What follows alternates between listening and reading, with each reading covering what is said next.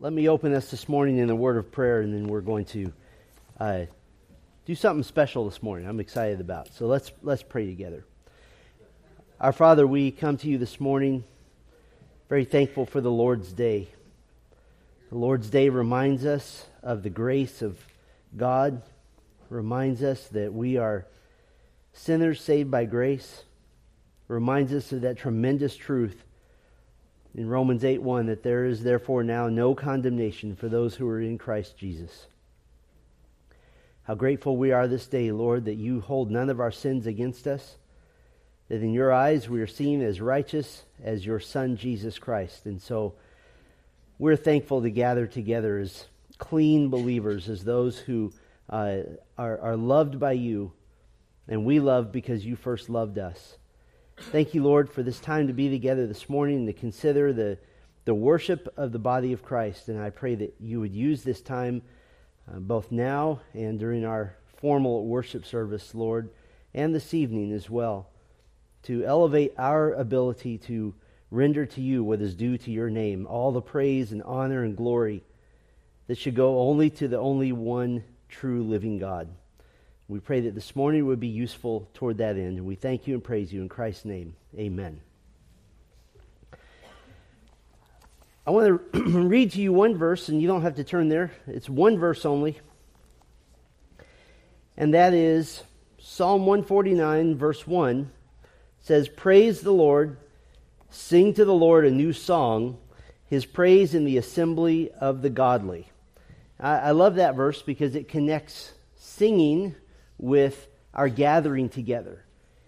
And a little bit later this morning, during our formal worship service, I'm going to address the question, why do we sing? And it's in a series I'm calling Biblical Answers to Difficult Questions. And you might say, why do we sing a difficult question? Well, I'll address that this morning, but I'll give you a little hint. Ask 10 Christians why they sing in church, and I'll bet 9 of them won't know. Or if they give you an answer, it'll be theologically inaccurate. So what we've been thinking about is, in preparation for our move to White Lane, we want to focus on our number one priority as a church, and that is to worship God. And of course, a vital part of that worship, second only to the preached word, is the singing of the Word of God. And as Darren is fond of pointing out, you will usually remember the hymns we sang long after you forget the sermon that was preached, because the tune sticks in your head. If I could sing a whole sermon, you might remember it better, but then you would never come back. So we can't do that. So for just the next few minutes, and before Darren takes over and does something fun, we're going to do a very brief history of the development of music worship. And I know I said the word history, and you're like, oh, no, I'm in the wrong place. But history is important for us. So let's just walk through this very briefly, just for a few minutes. Congregational singing is commanded in the New Testament. We are to be addressing one another in psalms and hymns and spiritual songs, singing and making melody to the Lord with our hearts, Ephesians 5:19. So how did the early church do this? Well, the early church had a hymnal. The hymnal would have been the book of Psalms. That's what they had. And they sang the Psalms, a tradition which continues to today, which is very important. But very quickly, hymns began to be written reflecting the theological truths of the Scriptures. And they were short hymns. And some of those hymns even became canonized as part of Scripture. For example, 1 Timothy 3:16 that we've looked at a couple of times, this great exaltation of Christ is most likely a hymn fragment that made its way into Scripture under the inspiration of the Holy Spirit. Throughout the Dark Ages and the Middle Ages, congregational singing began to basically vanish. And the reason for that was the Roman Catholic control over all things that seemed to even be Christian. And what happened was that the priests began to assume the role of singing on behalf of the church, that they were the worshipers on your behalf.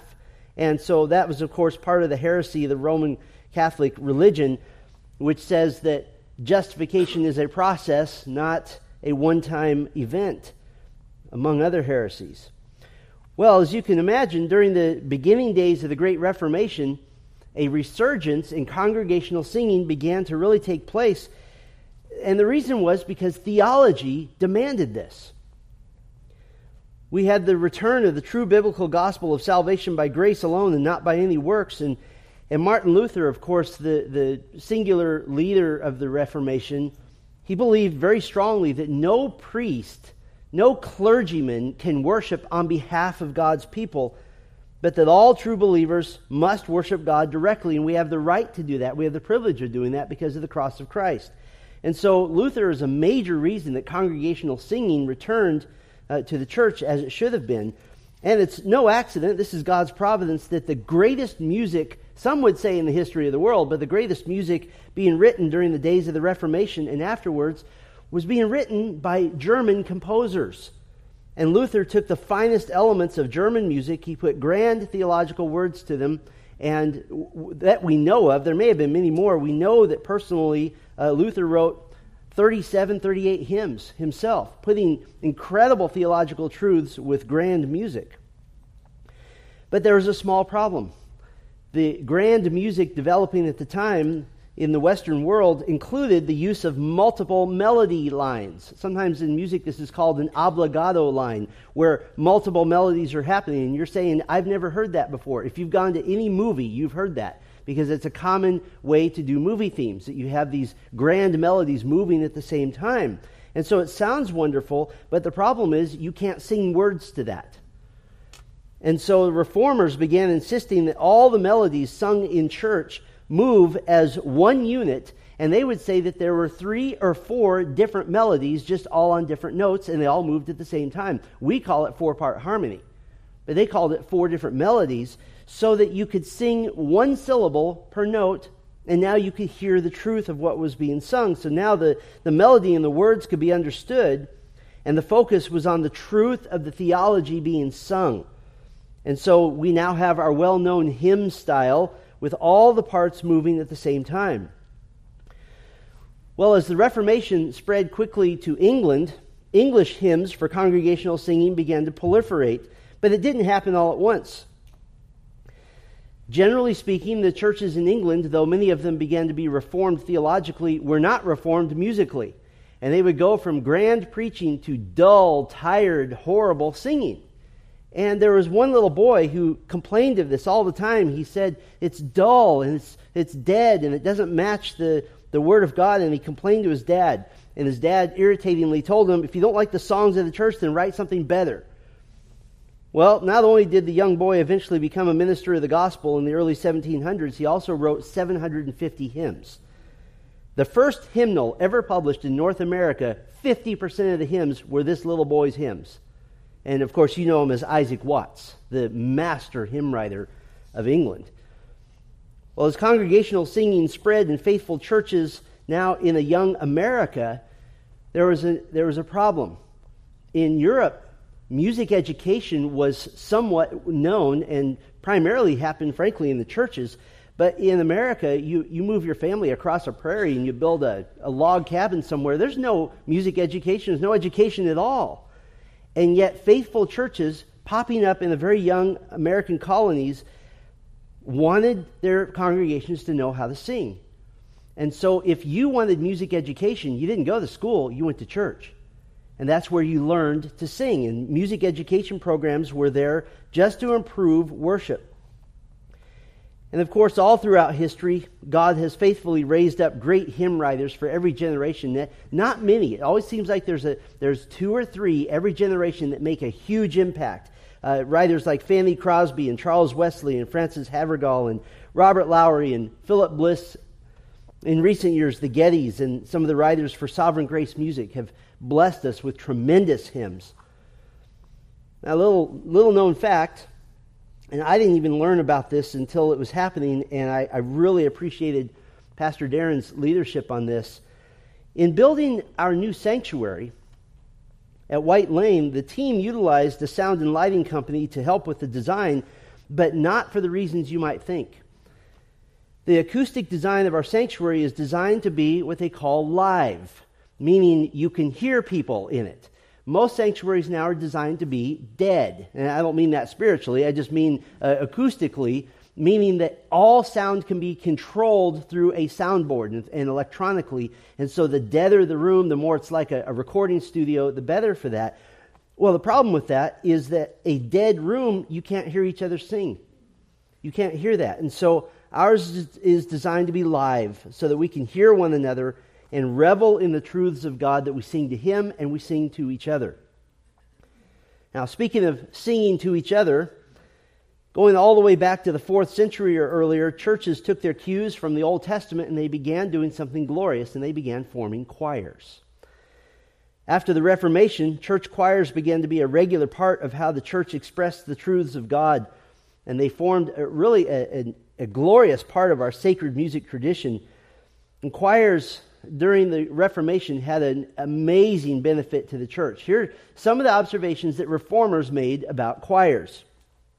That first of all, it gave many members of the church the chance to serve. That you might not be able to do anything else. Your spiritual gift might be that of breathing, and that's it. But if you can breathe, you can sing. And so many people were able to serve.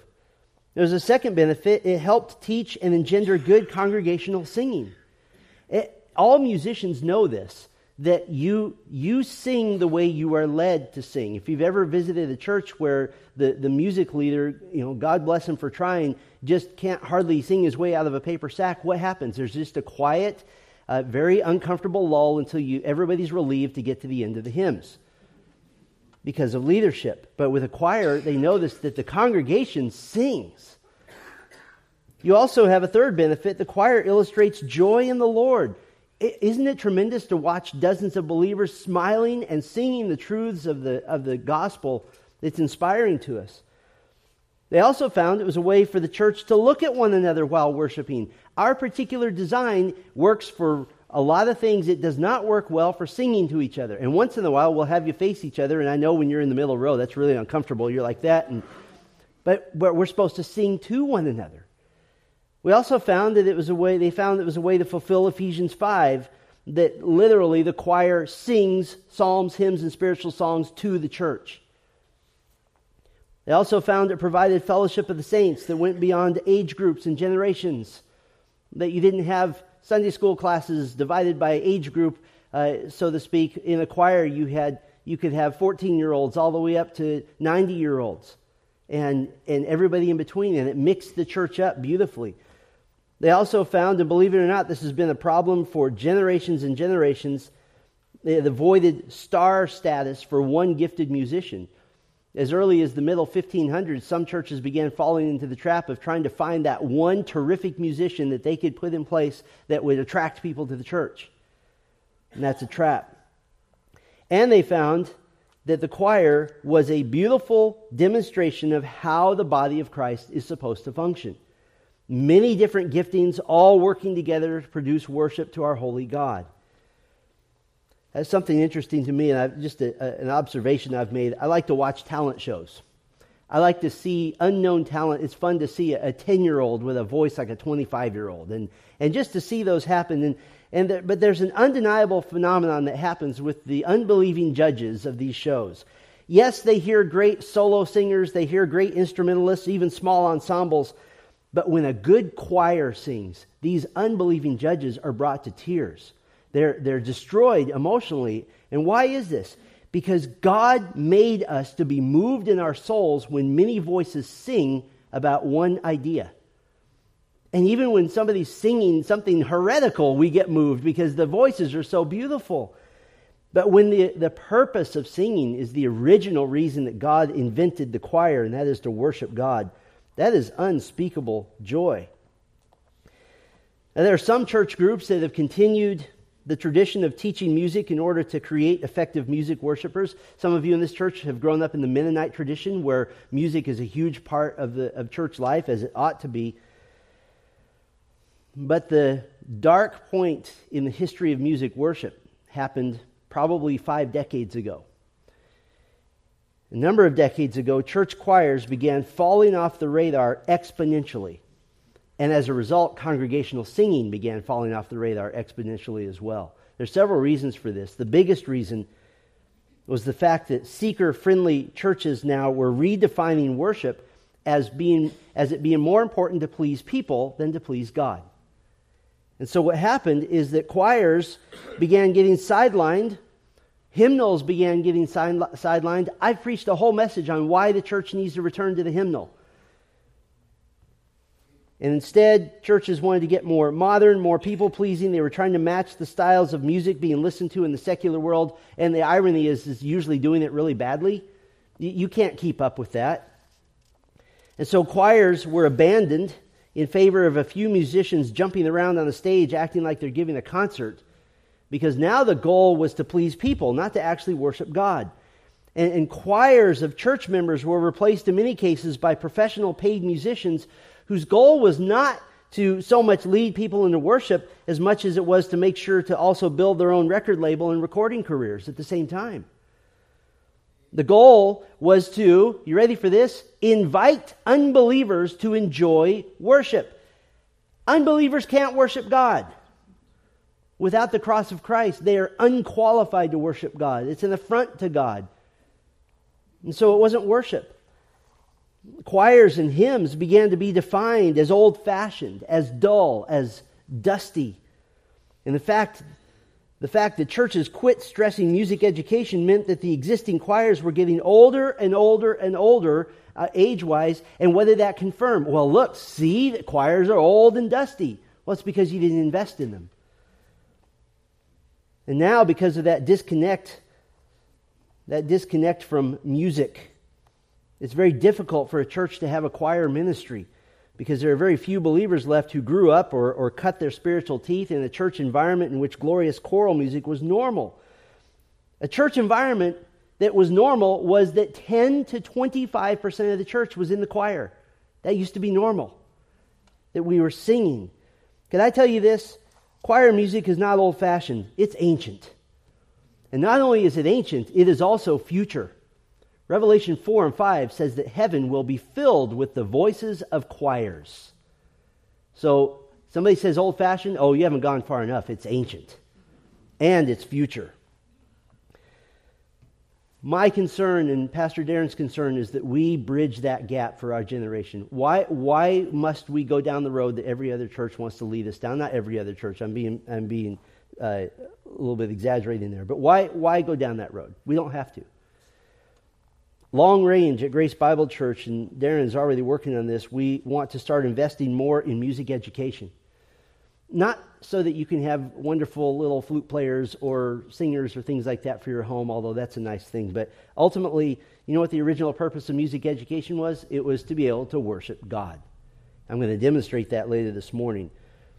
We work at learning to do everything that's important to us, don't we? Just out of curiosity, how many of you here, by show of hands, have had to have some sort of education for the job you're doing right now? There you go. How many of you, by show of hands, have been a part of a formal music education program in the church to try to improve your worship? Raise your hand. Okay, fewer. It's important.